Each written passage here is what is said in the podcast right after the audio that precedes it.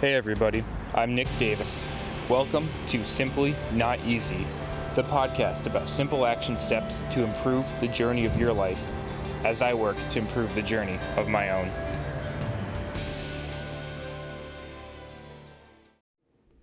Hey, what's up, everybody? Hope you're doing well. Welcome back to another episode of Simply Not Easy. So, today was originally going to be Fun Friday, where we were going to have some bad jokes and that kind of thing. But thinking more and more about it, I really don't want to do that to all you guys. Um, you know, I don't want to necessarily have to put you out of your misery. I don't want you moaning and groaning, complaining. And frankly, I might get negative views. I don't even know how negative views or negative listens could happen, but yeah, we won't make you guys all sit through all these bad jokes. So instead of Fun Friday, we're going to go with Focused Friday. And we're going to talk about an area that takes a lot of focus, a lot of intention. Um, yeah, and really go into that every Friday and see what it's about. So today it's going to be about job hunting.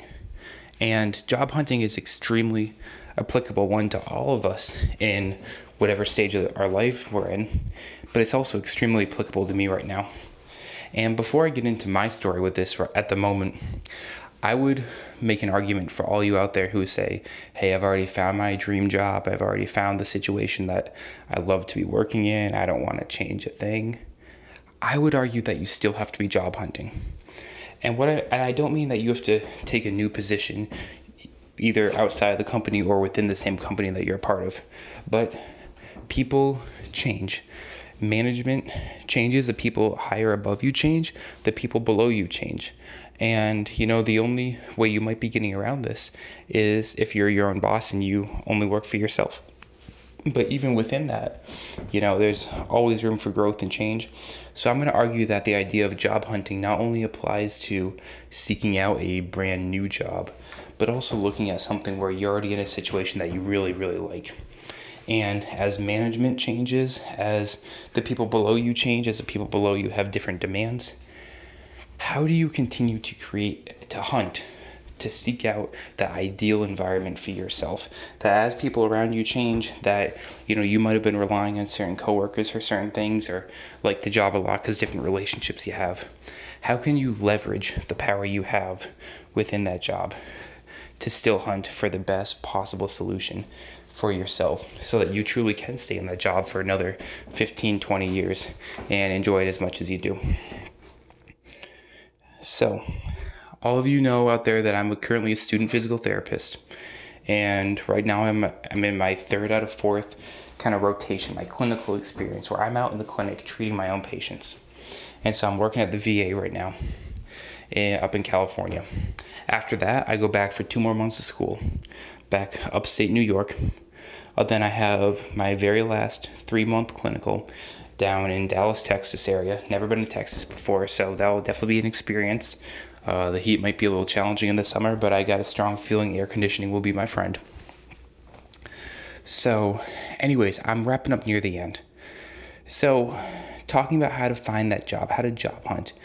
What I know for myself is I want to be within the area of orthopedic physical therapy and there just so happen to be residency programs within that area. So within physical therapy, um, there are residency and fellowship programs, kind of in a similar way to how medical doctors will go through medical school. Uh, then they have a few years of residency and a few years of fellowship. Residency is a specialty area. So within PT, this would be sports, orthopedics, neurology, gerontology, um, even cardiopulmonary or pediatrics.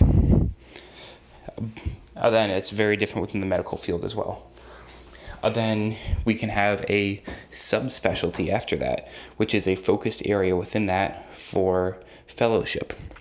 So a fellowship. So let's say, so I'm an orthopedics guy. I like sports too, but orthopedics. So for me, orth- for the orthopedic based fellowships, that I could do in the future after residency would be either a manual therapy fellowship, looking a very detailed approach in the body and a lot of hands-on approach, or a spine fellowship. Uh, fellowships focus, focused a lot on um, care of spinal conditions, things related to the spine. And it's not that you're only treating patients with spinal issues, but you're utilizing the spine and the movements with the spine as kind of your foundation and how you base everything off of that.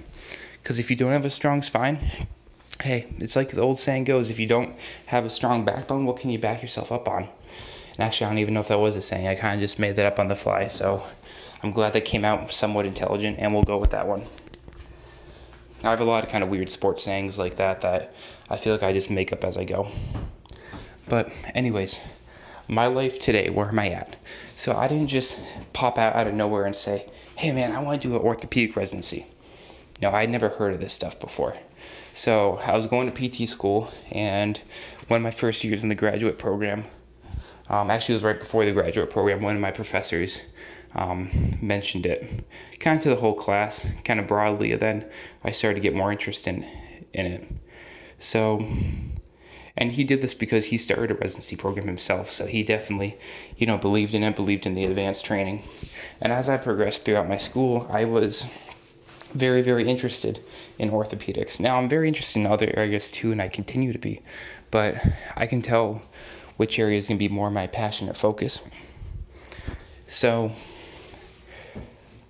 I was looking more and more into this, and so I went to talk to him, figure out more about it, and so again, I just wanted to give the idea that I don't just come up with these ideas out of nowhere. These there are mentors in my life that have kind of you know gently nudged me in a right direction, and I've decided to follow the call and go after something that I enjoy a lot.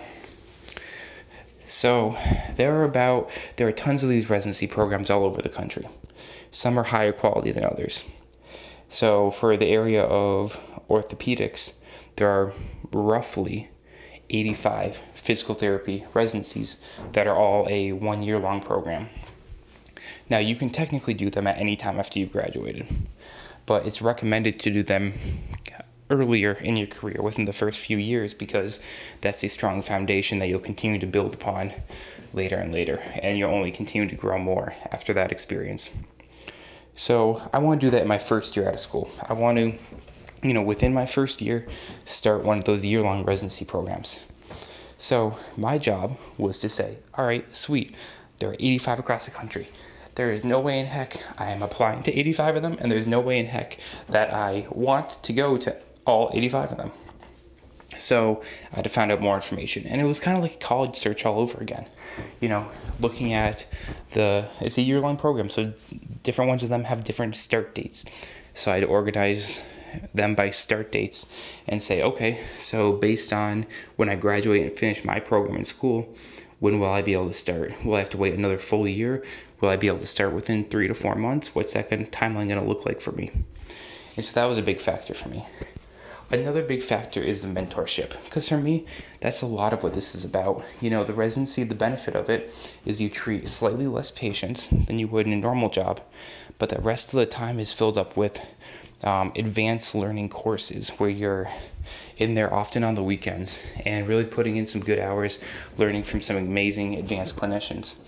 Uh, then other times during the week, you've got mentors that are assigned to you and that these are already kind of while everybody in their career is still growing, these are quote unquote experts in the field, people who have been where you've been before and have been far beyond, so they can guide you and help direct you and help you become a really efficient, hardworking, knowledgeable clinician that can connect with patients very well.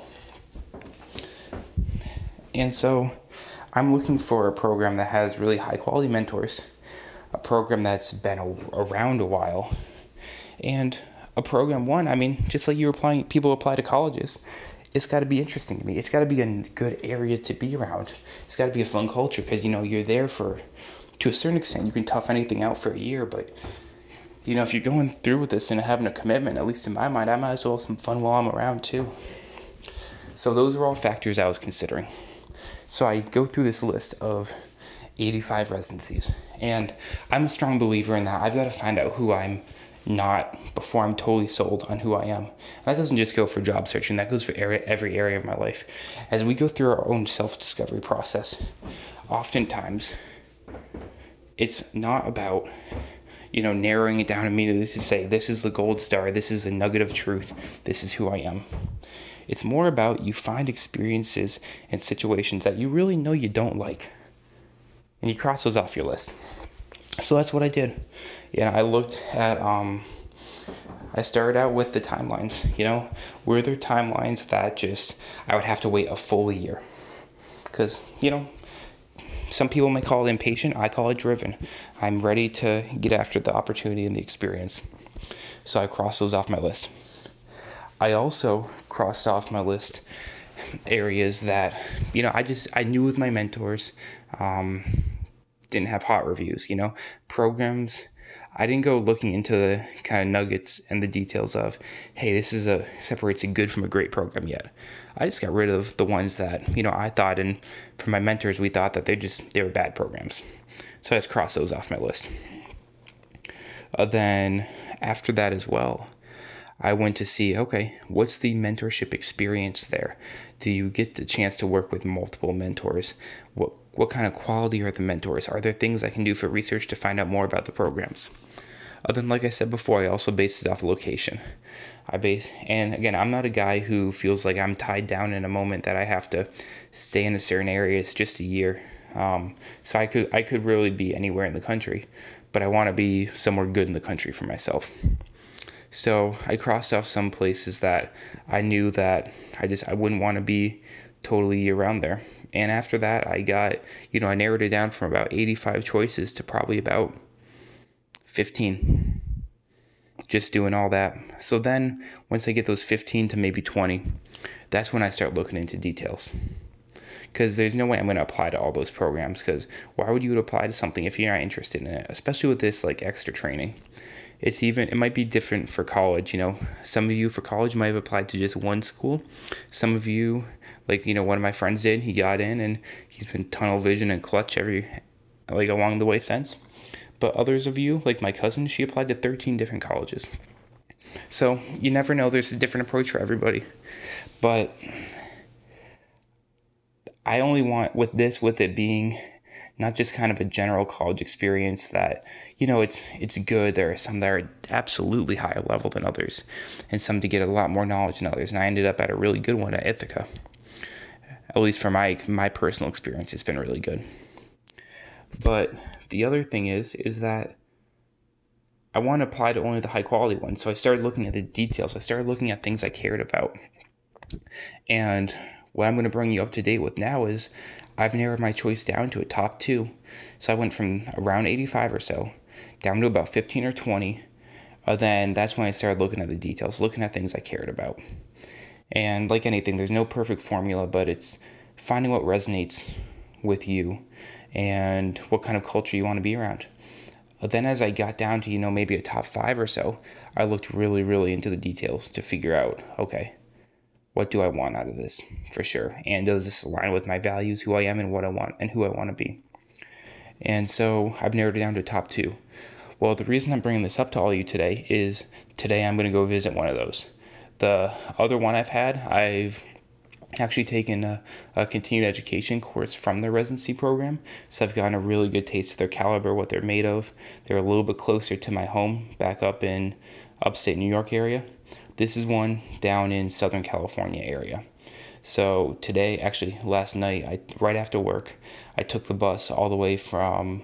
So I took the. I was gonna take the Caltrain down from Palo Alto, California, down to San Jose Caltrain schedule got mixed up, so I had to take a last minute Uber down to San Jose. So with 10 minutes to spare, just in the nick of time. All right, haha, nick of time. I'm Nick. All right, that's the bad joke for the day, I guess. Sorry, everybody. So just in the nick of time, I got an Uber down there. Got there with 10 minutes remaining for my Greyhound bus. So I took the bus down last night after work. Got in at 1 a.m. today slash last night. And today I'm going to go meet with the director of the residency program down here. And it's not an interview yet or anything, but I wanted to try and create the opportunity to introduce myself to get even more familiar with the program. And so it's about taking action steps like that, about saying, hey, how can I create opportunities for myself? How can I, you know, I'm not doing this to show off that I'm driven, to show off that I'm persistent, but it takes persistence to develop these opportunities because you know, the director of this program, an extremely busy person, absolutely, and you know, hasn't necessarily returned every single email, but I think a lot of people would just give up, give up with a hard time of communication. And I'll be honest with all of you, I booked the bus ticket down to come down here all the way to LA, not having a guarantee yet that I would have a meeting with him. It was looking likely, but we didn't have a time set up yet. But it wasn't until I was basically right before I was already on the bus that I found out I'd be meeting with him at noon today. So I'll be meeting with him at noon today. Crazy excited, crazy nervous. It's going to be a great opportunity to ask him a lot of detailed, more detailed questions. So even though this is my top two, even though I know I will be applying to it, even though you know, I know that it would be a good fit for me. I have to find out how great it is to find out my options. Not only because I don't want to assume that I'm going to get into both necessarily. I want to set myself up for success and do the best I can. But I want to be able to make a great choice when the opportunity comes. I want to have name recognition. I want when my name comes up in the application, I want him to know the face behind the name and know that I'm willing and ready to go and driven. And so that's what I'm doing today. So, you know, in this episode talking about the job hunt, I hope this gets all you guys excited. I hope it gets you pumped up and stay hungry out there. Search for that ideal job, that ideal situation for yourself, even if it means, quote unquote, staying in the same place you are, even if it means staying in the same employee job situation, but getting a chance to explore more, getting a chance to cultivate that ideal environment so that as the job market changes, as situations change, as different employees, empl- employers you work with, mentors and mentees you work with change, you can still leverage all your greatness to set up the best situation for yourself. All right, signing off on another great episode of Simply Not Easy.